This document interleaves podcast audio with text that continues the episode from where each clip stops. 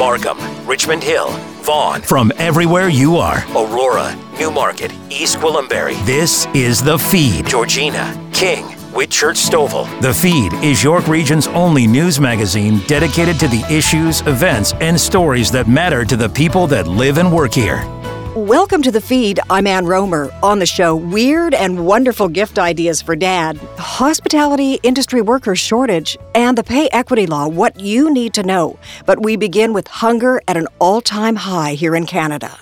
A shocking and frankly very sad report was released earlier this week by Food Banks Canada. More Canadians than ever are facing hunger and food insecurity because of rising inflation and housing costs. One in five people now reports going hungry. 23%, now that's close to a quarter of all Canadians, say that they are eating less than they should because they can't afford to buy food.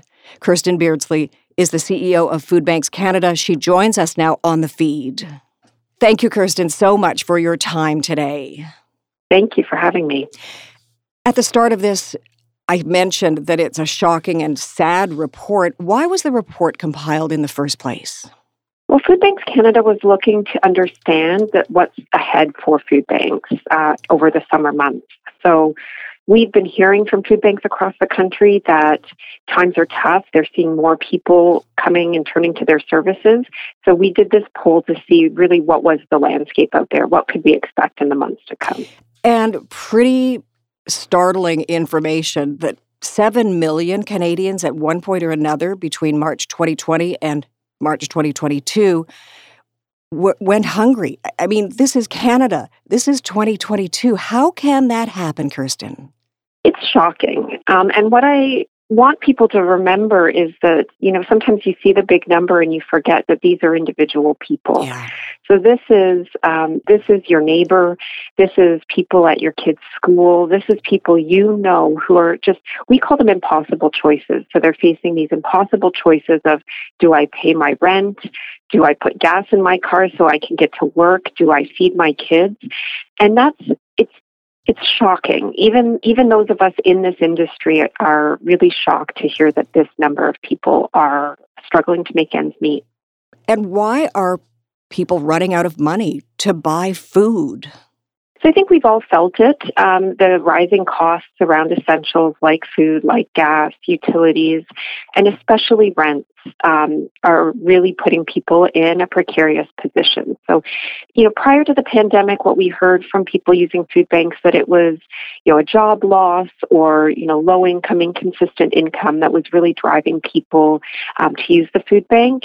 And now what we're hearing is that it's the cost of living. So not being able to stretch your dollars to meet the cost of, of essentials is what's driving people to use food banks and other community support. And there's been quite an influx of, of people visiting food banks, and it's risen 25% in some regions. That's a pretty shocking number. Yeah, that number really is the number of people who are using food banks for the first time. So we're seeing all, you know, food bank use increase across the country, but that's a heartbreaking number. Those are people who have never had to turn to a food bank before. It's not an easy thing to, to go to a food bank. And we hear stories of parents who will skip meals so their kids can eat. You know, you borrow food or borrow money or food from family and friends, and then you turn to the food bank. And so, it's really hard to think of that many people being um, in the position to make that difficult choice. Although I always like to remind folks that that's why we're here. And if you are in that position, please reach out. Um, that's what that's what we do, um, and we'll be happy to welcome you. But yeah, it's hard to it's hard to conceive of just the number of people who are struggling across the country. And talk to us about psychologically and emotionally what it must be like for a first time client to use a food bank? It's not easy um, to to even some in some ways admit that you are in a position to require help. But I also, just as I said, there is no there is um, great courage in asking for help. This is why food banks were set up um, 41 years ago in this country, and you know we are here to, to provide this support and to provide you with the food you need. So um, please, if you are in a position, um, contact your local food bank. They're there to support you. There was a headline this week fears of a global food crisis escalating as Ukraine struggles to export millions of tons of grain through its blockaded ports. I mean, that's just adding insult to injury to hungry Canadians true. I, you know, what it's not just the number of people in need, but I've been looking at this, some of what's going on around the world. I think this is maybe one of the toughest, if not the toughest time to be in food banking. And when we see costs rising, it's not just that there are more people in a community that are turning to a food bank for help, but it's also likely that there are fewer people in that community that are able to donate, whether that's food or funds, because all of our budgets are stretched. And then food banks themselves purchase food because they want to offer a diversity of healthy options for their clients. And so those budgets are stretched as well, not to mention all of the concerns about the volatility and the availability of food and the, the cost of distributing and transporting that food. So it's a tough time to be a food banker. Um, and I, if you are in a position to support food banks, uh, please contact your local food bank in your community and see what they need currently uh, for support. One of your your many beliefs at Food Banks Canada is that you should tackle hunger at its root causes. What does that mean? Yeah, well, we take that role seriously. So food banks are there to respond to today's needs. We're open um, and accessible for people who need food today. But we've always advocated for long-term change so that the number of people who rely on food banks across the country actually comes down. We would like to see fewer people relying on us, not more. So the numbers are heading in the wrong direction. And in Canada, food insecurity really is a, an issue of poverty and low incomes. And so we advocate as food banks for social policies that will help reduce the number of people who rely on us. One in three Canadians earning less than $50,000 in a year saying that they just don't have enough money to buy food. Again, this is between March 2020 and March 2022. And we're looking at certain communities 45% of Indigenous households, 43% for Black households. So let's talk about that, that aspect of food insecurity. Exactly, and it's it's like we've seen in the pandemic, and maybe some of these issues have been um, given new light during the pandemic. Is that you know inflation, rising costs are not affecting all people in this country equally. Certainly, Indigenous communities are seeing um, harder time putting food on their table, Black communities, um, low income families. It requires us to advocate for those systemic changes that will allow for greater equity. Um, and we're seeing that come out in, in food insecurity right now. And what we advocate for is really we need um, affordable housing in this country, real action on affordable housing and income supports, better income supports for people who are low income. So, we had the opportunity in the last federal election to put in a government that would put more effort into finding affordable housing and creating situations where we don't have Canadians going hungry. And we recently had an Ontario election, same deal. How do you feel about government's uh, action, reaction, or lack of action? Well, we advocate hard, um, and we, you know, we work with all governments, elected governments, to advocate on behalf of our clients. What I really am calling on um, everyone to do, though, is I think what it's going to take in this country is everyone opening their eyes. I think a lot of us, you know, prior to working in food banking, I wasn't aware of how serious the issue was. So so I encourage everyone to learn as much as they can and to make this a priority in elections. I think we can solve food insecurity in this country. I mean, you said it off the top. This is Canada we shouldn't have kids going to school hungry in this country, and we need movement on social policy. But politicians move when citizens care, and so it's up to all of us to educate ourselves.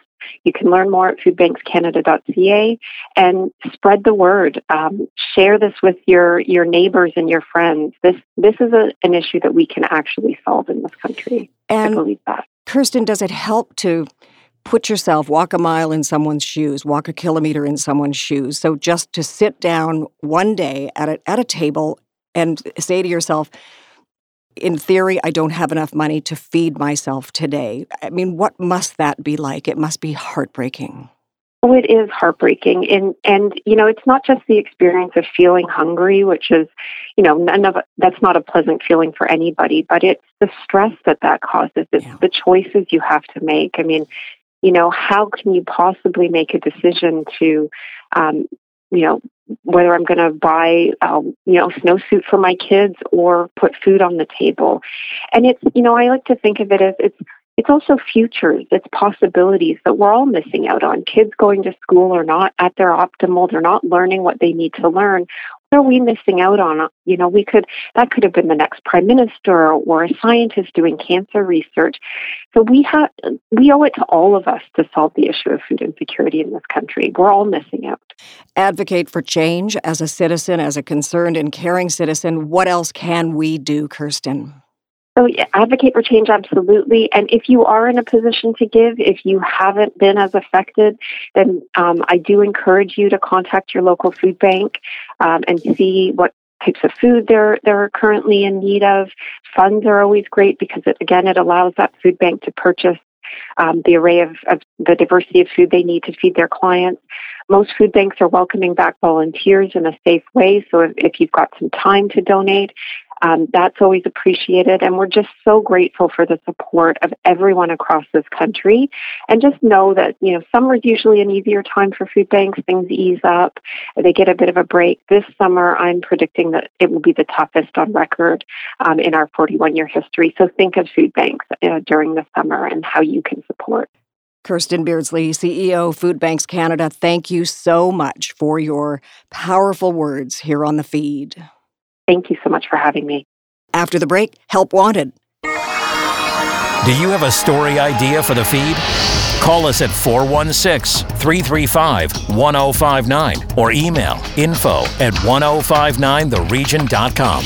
Ann Rohmer and more of the feed coming up. This is 1059 The Region.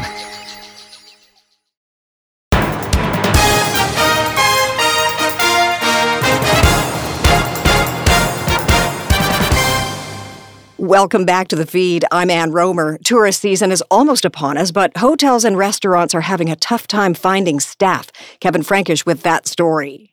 1059 The Region, and it is no secret that following the pandemic, things have changed, uh, especially in the tourism industry uh, when it comes to restaurants, hotels, and motels. Um, there are fewer employees available in the labor pool for whatever reason. In fact, well, for whatever reason, we're going to be talking about the whatever reason right now with Fatima Finnegan, who is the vice president of the Ontario Restaurant, Hotel, and Motel Association. Hi, Fatima.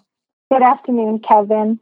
So, why? Why is it that it, we're having such a tough time getting people back to restaurants and banquet halls and hotels? Kevin, thank, thanks for having us. And we had a labor issue before COVID. We had a shortage of workers in our sector. When COVID hit, COVID was a pandemic that hit us with our health, and we were forced to open and close, then partially reopen, and then partially reclose, and then fully close. And it hit our sector and our it hit our workers in a very heavy way where we had workers that needed to survive, to pay the rent, to feed their families. So many labor workers in our sector left to other sectors by means of survival. And now, as we're on the back end of COVID, we are suffering with a shortage of over 140,000 workers in our sector to come back as we hit towards the back end of COVID and where many Ontarians are really starting to enjoy the pleasures and the, the patios and the hotels and the resorts and the tourist destinations that we have and offer in Ontario. So, in other words, you are in need of a population the size of the city of Barrie to, to bring things back up to a par. We, we are. And wow. we are in desperate need to bring people back to experience Ontario. And with the recent staycation tax credit that is out there, we're finding many more travelers are hitting the road with their rubber tires and really experiencing Ontario for the great establishments that we have. And that tax credit will help. Um, and what we're finding is a lot of the hotels or restaurants are not able to run at full capacity because of this labor shortage. So, what right now is uh, is your organization doing? Oh, Kevin, what a loaded question. we are we are so taking workforce. We are bursting and waiting to start running some action behind our work shortages. Quite frankly, we're tired of talking about our labor shortages and we think it's time to grab the horse by the reins and let's run and put some action behind our words. I think the first thing we will be doing is we have been squashed as an industry of choice for individuals and for the youth to come and choose hospitality. So we will be marketing and highlighting hospitality as a career choice to children as early as in grades six, seven, and eight. We will be putting a big campaign around home and hospitality and helping parents of children, high school uh, guidance counselors, and hospitality instructors learn about careers that are available through hospitality. We will be building some videos showcasing career paths in our industry. We need to do a better job of telling our story.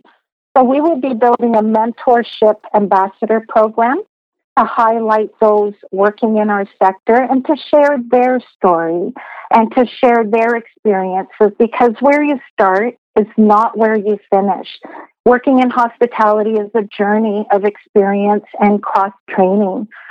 So through these efforts and through our OHI, which is our workforce arm, we'll be building student hospitality hubs across Ontario we will be hitting social media in a way we've never done before.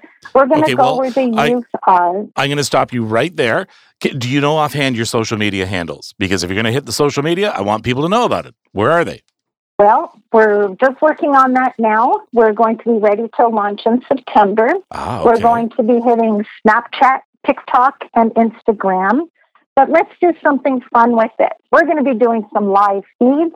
We're going to be taking people across Ontario for front of the house and back of the house tours through Instagram so that the youth and the older youth can experience and see front of the house tours. They can see hotels. They can look at special rooms that maybe the Queen stayed at, or at a certain, you know, rock band stayed at this hotel or ate at this table at this restaurant. We want to share those stories with with Ontarians, and we want to provide teachers with recorded versions of these live tours so that they can incorporate these into their lesson plans. And beyond that, we're going to be expanding, Kevin, a program called Be Our Guest, which was founded by Hani Roustom, who's currently the president of Friday Harbor in Innisfil. And he founded the Be Our Guest program with the Toronto District School Board so that high school students could receive a co op placement and job shadow for a couple of weeks at different hotels in the Toronto area. And then the youth have the opportunity to find out, I like this area of the hotel, or I'm really enjoying this function, so that it will highlight an area of work that where they think of, you know, this is kind of maybe what I want to do when I grow up. So, so, we'll be expanding the Be Our Guest program across Ontario. Now, it's no secret of the fact that I mean, if you're going to work in housekeeping or or the like, it's not the highest paying job, and so so there's not a lot to attract there. So what you're saying is these are starting positions, uh, and and and you want to try and move people through these into, of course, the higher paying positions, which uh, is what people really want. Exactly, but you know, when you learn from the ground up, you really start to learn about the operations of a business and the transferable skills that you acquire are momentous, really, because when I started at 13 years old cleaning rooms of a hotel, the skills that I learned from being a room attendant have carried me through as an adult Yeah. today. And I can beat anyone making a better cleaning a toilet. well, okay, I will challenge you on that, but that'll be another conversation, Fatima. Um, but but I, and you know me that when I'm at a gala or something like that, or I'm staying at a hotel, I love to go back of house because it's fascinating. It is fascinating. It, it is like going behind the, the curtain at, at, at, at Disney World or at, at Wonderland, where you see what really makes things work, whether it's in the kitchen. Uh, there's some hotels that still have their own laundries. That's fascinating how they can move all those things through there. Uh, so, yeah, there is a lot that we don't think about in in this. And the other thing too is that you can offer people a chance to say, okay, come help make our industry more more efficient. Come make our industry better. Do you have any ideas? Things like that. Exactly. And that's what we want to help people understand is that we have jobs available more than what the Food Network or the Home and Garden TV channels showcase or chopped. We have a, a plethora of jobs that entice youth and they don't get to see it. And we want to help parents understand that as well, Kevin, that most parents want their children to be doctors and lawyers, but we want to help parents and give them a toolkit so that they understand that there is a journey and a successful career to be had in hospitality. And it may start with cleaning a room or in the back of the house with stewarding or dishwashing. We can develop our workers in a way that no other sector can. We truly are the best sector to work in. Uh, and what do you want to get through? Uh, what message do you want to get through to your patrons and uh, and those who are are visiting these restaurants and hotels? We first want to thank the patrons for supporting us through COVID. When we hit an area where we were just doing takeout and delivery, we thank you for supporting your local restaurants, your local hotels, and for um, supporting the businesses in your areas. Now more than ever, you're supporting Ontario wide establishments. So we really want to thank the Ontarians for their support, for their patience as we work through workforce. And we have a lot in store to bring forward in the coming months. All right. What should people be watching for? Maybe how can they get in touch with you? You can certainly get in touch with me directly by email at info at orhma.com. That's info at orhma.com. Uh, and I've been speaking with uh, Fatima Finnegan, who is uh, the vice president for the Ontario Restaurant, Hotel, and Motel Association. All right. Well, here's to a good summer season, uh, Fatima. Thank you, Kevin. We appreciate you having us on today. All right. Thank you. Thank you, Kevin.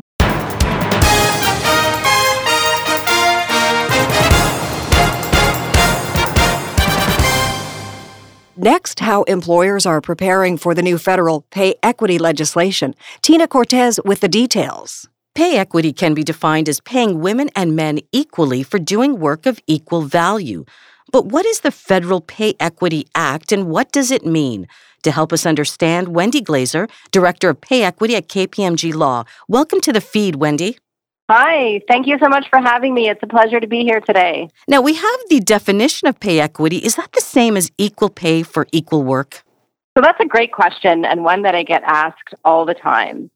Pay equity means paying women and men the same for doing work of equal value, even if those jobs are substantially different from one another.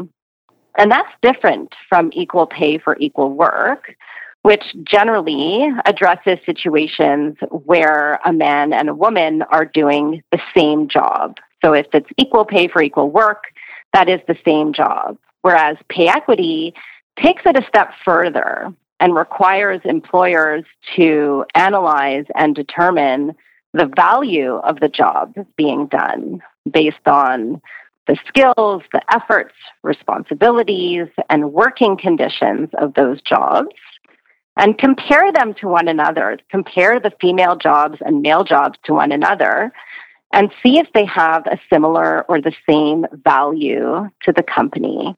And then companies have to make sure that those jobs are being paid equitably. So it's an important distinction between pay equity and pay equality. can you give us an example of maybe those pay equity roles? Sure. So let's say, for example, you have an administrative assistant job. Administrative assistant roles are traditionally female dominated. They're tra- historically and traditionally held by women. Let's say this administrative assistant is working for a transportation company that is federally regulated. Pay equity says that the administrative assistant job that's traditionally female could be compared or may be compared to a job such as a truck driver, which is a predominantly male job. But pay equity laws say that those two jobs, if they have the same value to the company, must be paid the same and must be paid equitably. So when we talk about traditionally female jobs, we're looking at, you know, administrative assistant positions, um, office type roles, human resources jobs. Those are jobs that are traditionally held by women and are female dominated. Uh, and pay equity laws really apply to, to those roles. Okay, I got it. Makes sense. So, how do employers approach or manage fair compensation? So, with respect to pay equity, employers have to ensure that their compensation practices are not systemically discriminating against female jobs. And pay equity laws that exist across Canada, so they exist in Ontario, they exist in Quebec, they apply to um, public sector and private sector employers. And now, new federal pay equity legislation that's just been int- introduced. Essentially, these laws hold employers accountable for ensuring their compensation practices are equitable and do not discriminate against um, female jobs. And those are the laws that really um, apply to, to organizations across Canada. So, what can you tell us about then the pay equity legislation in Ontario? And how does that work, or does it work hand in hand with the new Federal Pay Equity Act? So, that's a great question. The Ontario Pay Equity Act and the Federal Pay Equity Act are two distinct, different laws. So, Ontario Pay Equity Act applies to uh, private and public sector employers with 10 or more employees in Ontario. Mm-hmm. They are uh, companies that are provincially regulated. And those laws, that law is different than the Federal Pay Equity Act, which only applies to federally regulated companies, um, regardless of where they are located across Canada. If a company is federally regulated and they have more than 10 employees, they have to comply with the Federal Pay Equity Act. Now, the two laws are similar in nature in that the steps that companies have to carry out and the specific process to be able to say that they have achieved pay equity are very similar. Um, but actually, the two laws are different, they're unique, they're distinct, and they apply to uh, different companies. How do companies make sure that they comply? How do employees and employers work together on this? So that's, uh, again, a really good question. And the Federal Pay Equity Act really does require employees and employers to collaborate together, cooperate together, and work together to comply with the pay equity laws. So, to give you an example of this, the Federal Pay Equity Act requires companies to create a committee. So, in certain instances, for example, if there's a union, if their workforce is unionized, or if they have more than 100 employees, they must create a committee. And that committee is made up of employer representation and employee representation, including union and non union um, employees. So they must work together to go through the steps of pay equity pay equity to go through the process and come to an agreement together um, as to the final analysis and the final wage adjustments that are required. So it really is a collaborative effort. And is there a deadline or a timeline to get this done? Yep, there is. So federally regulated companies have three years from the time when it came into force. So the act came into force at the end of August 2021. And on September 3rd, 2024, that is the deadline for federally regulated employers to post their pay equity plan and start making their wage adjustments. So they have three years, which seems like a long time, but in fact, the process can be fairly lengthy and um, potentially complicated. So it's important that they get started right away and start working on their pay equity plan. So, if our listeners want more information, where can they find it? So, for more information, the listeners can search uh, kpmg.ca and look for pay equity. Uh, and we'd be happy to provide you with more information. That's terrific. Wendy Glazer, Director of Pay Equity at KPMG Law, thank you for helping us understand this issue and for your time today. We appreciate it. My pleasure. Thanks for having me.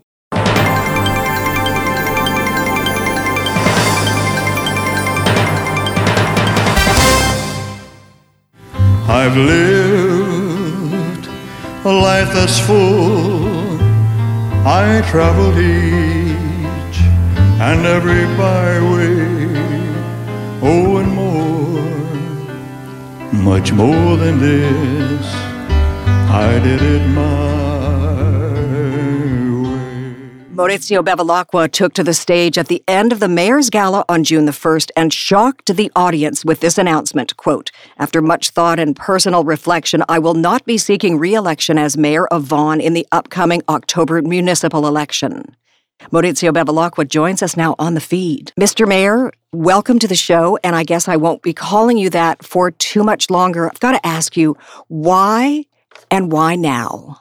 Well, there's a you know a reason to every season. Um, the night that I um, announced was basically my birthday, and I actually spoke about that. I said, you know, that uh, in fact in life uh, there is a reason to every season, and now this uh, is coming to an end, and a new chapter will begin. Uh, but I've thoroughly enjoyed my 34 years of, of public life. They've been very meaningful, purposeful, and uh, very fulfilling. Let's talk about that. Let's take a walk together back in time. 1988, you were just 28 when you were elected as an MP. Then you became the mayor in 2010 of Vaughan at age 50. Obviously, politics is in your blood and it, it revs up your engine. What is it about politics and political life and the ability to make change, positive change? What is it about that that draws you to it and has kept you at it? Well, uh, after three years after immigrating from, from Italy, I, I was chosen valedictorian for my grade eight class at St. Roch Catholic School, and I spoke about the, the great country uh, that Canada was. 18 uh, years later, uh, after arriving in Canada, I was sitting in the House of Commons, and it speaks to, I think, uh, the incredible country that we live in, the openness of the country, and uh, the ability to embrace uh, everyone. And when you're blessed like that, you give you give yourself to your country, you give yourself to your city. And uh, at 28, I was elected uh, and went on and contributed in various areas like uh, youth policy, and uh, and uh, I was chair of the finance committee for five years. I was minister of state for science research and development, uh, as well as uh, minister of state uh, for finance. I was also chair of the finance committee during some very challenging times for, for our country, and we put Canada back on, on the right track back in in the mid 90s. Uh, so it's been uh, quite, quite quite a journey, and uh, I, I, think it's it's really important to step back and, and appreciate those moments and be very present. What was your vision when you first donned the chain of office in 2010 as mayor of Vaughan, and and actually, what was Vaughan like back in 2010? What did it have, and what did it not have? Well, uh, when I was first elected in 2010, Vaughan did not have a hospital, a subway, a university, a downtown core, a 900 acre park, or 70,000 new jobs. It also, you know, had uh, some challenges as it related to its image, uh, which uh, has been largely transformed now. And now we're a respected city. Uh, people are very proud to, you know, belong to this great city. I think that our respect goes beyond our our city borders. I think that Vaughan is known uh, certainly in Canada, North America, but we've also we also made an impact internationally in many areas, and these are are you know great things to remember, and uh, and and it also is valuable lesson for everyone that at the end of the day, through disciplined effort, to uh, real passion for what you do, you can achieve uh, great things. So as I look back uh, from 2010 to today, uh, this is a totally different city and um, and I look forward to serving for the next five months because uh, there are still things I want to do in the next five months to to to lead to the city that has been uh, exceptionally uh, good to me. So you mentioned what Vaughan did not have in 2010. So let's go now to what it does have. So you said no hospital. What what is the current situation? Well, now we do have a hospital. Uh, we have the Cortellucci Vaughan Hospital. Uh, we have uh, a university, Niagara University. We obviously have a subway and another one coming uh, on Yonge Street. We have a downtown core that is now projected at, to grow at 267% of the, the initial projection. And uh, we have a 900 acre park, uh, North Maple Regional Park. And uh, we have 70,000 new jobs that we didn't have back in 2010. So when you add all these things up, I think we've accomplished uh, quite a bit, and we're on the right track, and that to me is very important. One of the one of the objectives as mayor was for me to build a, a strong foundation where the future can be built on, and I think that's what I leave the city with. And you know, the litmus test of, of any leader is you got to ask yourself a very fundamental question: Are you leaving the city better shape than you found it? And my uh, my answer is unequivocally yes. It's much better than, than my, what I inherited, and obviously I didn't do it on my own. I had the support of you know 335,000 uh, citizens who gave me uh, very strong mandates to lead. I have to ask you, Mr. Mayor, was there an aha moment, a light bulb moment for you in recent weeks, in recent months, where you just turned to yourself, looked in the mirror, and said, you know, I have decided that it's time for me to step away from this role. Tell me what you went through and who did you talk to about this? Well, I'm a very uh, introspective person. I I, I trust my uh, myself. Uh, I also operate on a spiritual plane, which really centers me. Um, and there are some quiet moments uh, where you find the answer to you to, to whatever you're thinking about. And I don't think you come to it at one particular point. I think there's uh, there's a build up to that point, but it is when you uh, when you arrive when you arrive, I should say, at uh, at a certain point of great serenity. That's uh, that's when you when you make that decision. You know, I once wrote a poem called Life, and I'm going to read a little bit of it. The, the final few lines. It says, "On this journey, will you will hear the bell. The sound will guide your path. The louder the sound, the farther you are. The hmm. quieter the sound, the closer you are. When silence prevails, the journey becomes a destination. Only then will you experience the way. It's essentially how I make decisions. Did you write that? Yes, I did. Actually. Wow, wow! You are you are multifaceted, multi-talented. I got to ask you this: You lost both parents recently, uh, and yes. and did that did that have a bearing on your decision? I think everything that happens in your journey has a bearing. Uh, uh, you know, the uh, you know these are people that taught me the value of hard work, honesty, integrity, and the importance of community building. Um, I do think that you know that's probably subconsciously or uh, probably something that uh, may have triggered the decision. But um, but I, you know when I had my final two and a half hour conversation with uh, my late mother, mm. she said, you know, whatever you do, you were put on earth to to really make a difference. So whether you stay in politics or you enter other fields, I know that you will uh, you will do what is required to bring about positive change to people's lives. And she also said that you know you should never forget the less privileged uh, because uh, they need our help. And she also said something that was very fundamental to the way I live my life, and I thank her for her teachings throughout my life. Is that in life there are only good people and people that live with pain, and that we have to be very understanding uh, of the human condition, and we have to do our very best uh, and be charitable and be giving, and uh, and it's very, very much in keeping with what St. Francis also says that it is in the giving that we receive. So when you put all these uh, lessons of life together, when you put the journey together, when you learn from from each step of the way, uh, then uh, you come up with uh, a, a clarity of purpose that drives you to make the right decisions in life. And I, I'm very much at peace with the decision I made to step away at this point in time. And I look forward to, you know, the next chapter of my life. May I read something that was uh, written by your son, Jean Paul Bevilacqua? For literally as long as I can remember, and indeed the year of my birth, my dad has been dedicated to public service. I congratulate him on all that he has achieved and am looking forward to seeing what his next chapter holds. That's beautiful. Yes, Jean Paul's a very thoughtful, uh, very thoughtful individual who who gives of himself in so many different ways. I mean, this is uh, a young man who, you know, has made hundreds of intervention kids help uh, phone line uh, where kids help, you know, kids, you know, that are really in danger of losing their own lives because uh, of challenges they face at home.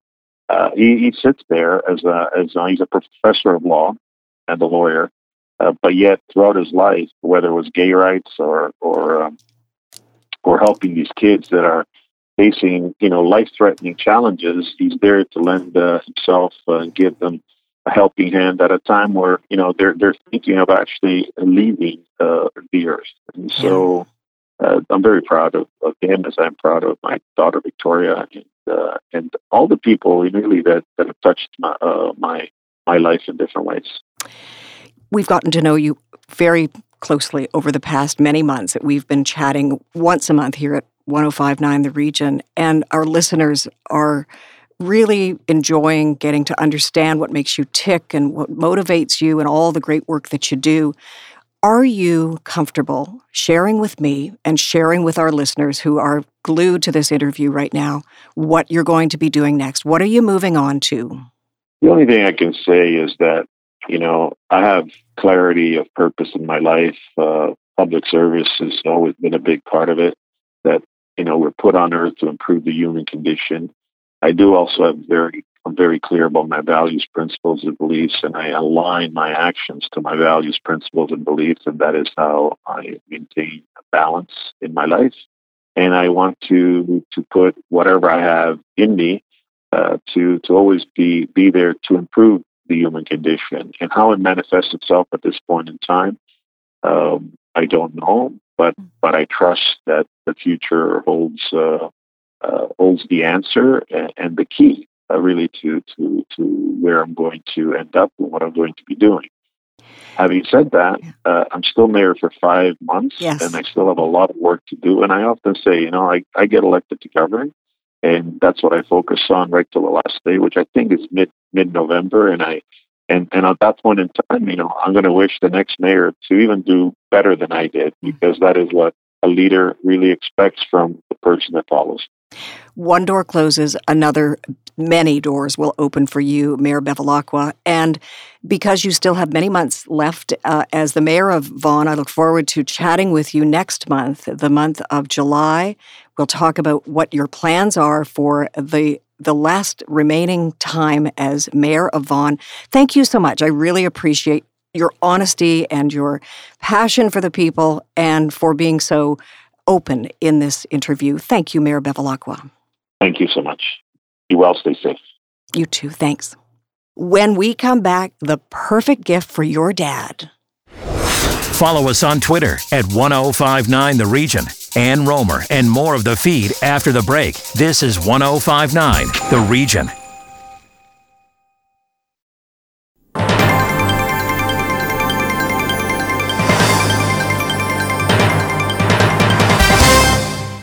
Welcome back to the feed. I'm Ann Rohmer. Father's Day is next Sunday. Here's Jim Lang with some wacky and wonderful gift ideas. Well, Father's Day is coming up Sunday, June 19th, and you know, dad has received a mountain of ties and bad cologne and Hai Karate and maybe wants something different and wild and wonderful. Well, I know someone that's going to hook us up and give us ideas you probably never even thought of. Danny Boom, the head of live shopping at Showcase, joining me now. Danny, how are you? I'm great, Jim. Nice to be here today. How are you? Uh, it's a pleasure. Um, just you know, Showcase is a is a great chain of stores in Canada, 109 stores in the country, and what's nice about it is it really does break away from the tr- tried old true Father's Day gifts. And Dad goes, "Oh, thanks, guys, I love you." But this is something so unique and different. And actually, Dad goes, "Oh, wait a sec, I do like uh, the idea of a cool chill neck fan or or an electric scooter. Well, I mean, the great thing, Jim, is what we've got at all of our stores across the country is something for every kind of dad, right? So you've got the fun dad, the gardening dad, the fitness dad, the, the gadget dad. There's, there's something for everybody.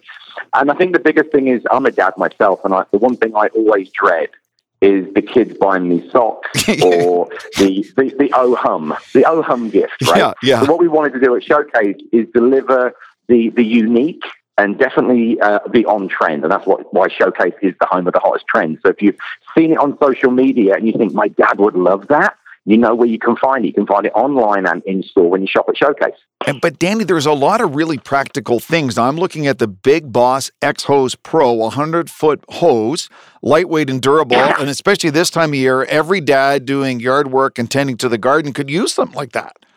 I, I'm telling you, from the so the big boss, the big boss, and it literally lives up to his name, right? I mean, look at this. It's a it's a fifty foot, fifty to hundred foot hose that does not kink. So that's that's what every dad would absolutely love when you're washing the car, uh, filling up the pool, or anything like that. But then what really comes well with that, it complements it, is we also have the Washer Jet Pro, which is a portable pressure washer. So you could buy like a two in one for your dad this this uh, Father's Day and get something that's basically going to be able to clean the house. You're going to be able to water the flowers, do all the all the jobs around the house effortlessly because you've got that hose and the water jet. And also, you know what the cool thing is when you're in the garden. And I mean, this is the thing: is dads are going to always in the garage, in the yard. We're always preparing. To, we're the we're the first in, right? Like we're like the first responders of the house. Okay, so when you're when you're when you're going in, you also need to be thinking, well, dad's going to be outside, so what's he going to do? Handy dad, right? So you got the cool chill neck fan that'll keep him cool. It's an actually a fan that goes around your neck, so while he's mowing the lawn, doing those jobs on these hot sweltering days. He's got a neck fan that'll keep him nice and cool, but also he can take that into his office if he's working from home and use it as a fan uh, near his PC. Um, the other cool thing is we've got a, a hat called the Arctic hat, which you soak in water and then it wicks away um, the sweat and, and then basically evens out cold water or cold, uh, basically a, a cold control over your scalp. So it keeps you nice and cool through the whole day and it also reflects the sun. There's two, basically right there and then, Handy Dad has got the neck fan, the Arctic hat, and then the hose and the pressure washer to do all the jobs around the home. Speaking with Danny Boom, the head of live shopping at Showcase, getting ready for Father's Day. And what I like about all of this as a dad myself is whether it's the Washer Jet Pro or the hose, I can get stuff done. My wife always has a list for me. Just when I think I'm going to sit down and watch some sports or do something cool, here comes a list. Well, then I can get the list done in short order and get back to maybe some me time, which everyone wins. Everyone wins. And the whole point about Father's Day is, is even though it's it's called Father's Day. When Mother's Day comes, it's all about mom giving her a day off, right? The funny thing about dad is dad never gets a day off. no. So so what we what, still still you know still still going to be asked to do something. So I would also think about well, how can dad get out and about? Now there's there's the number one trend right now is um, what we call the gravity blade. It's an e-scooter. Yes. Now, e-scooters may be like this is a top ticket item for, for Father's Day, but if your dad is one that likes to get out and get away from the house, this is going to be that gift to say, "Hey, Dad, we love you." Doesn't matter if you're at the cottage, if you're in the city, or anything like that. This is a, a massive urban e- e-scooter, um, and the great thing about what we can do at Showcase as well is we also have replaceable parts for e-scooters as well. So you can buy this, and if anything ever goes wrong, you can actually come in line, go online or in store, and actually get the replaceable parts, which is even better.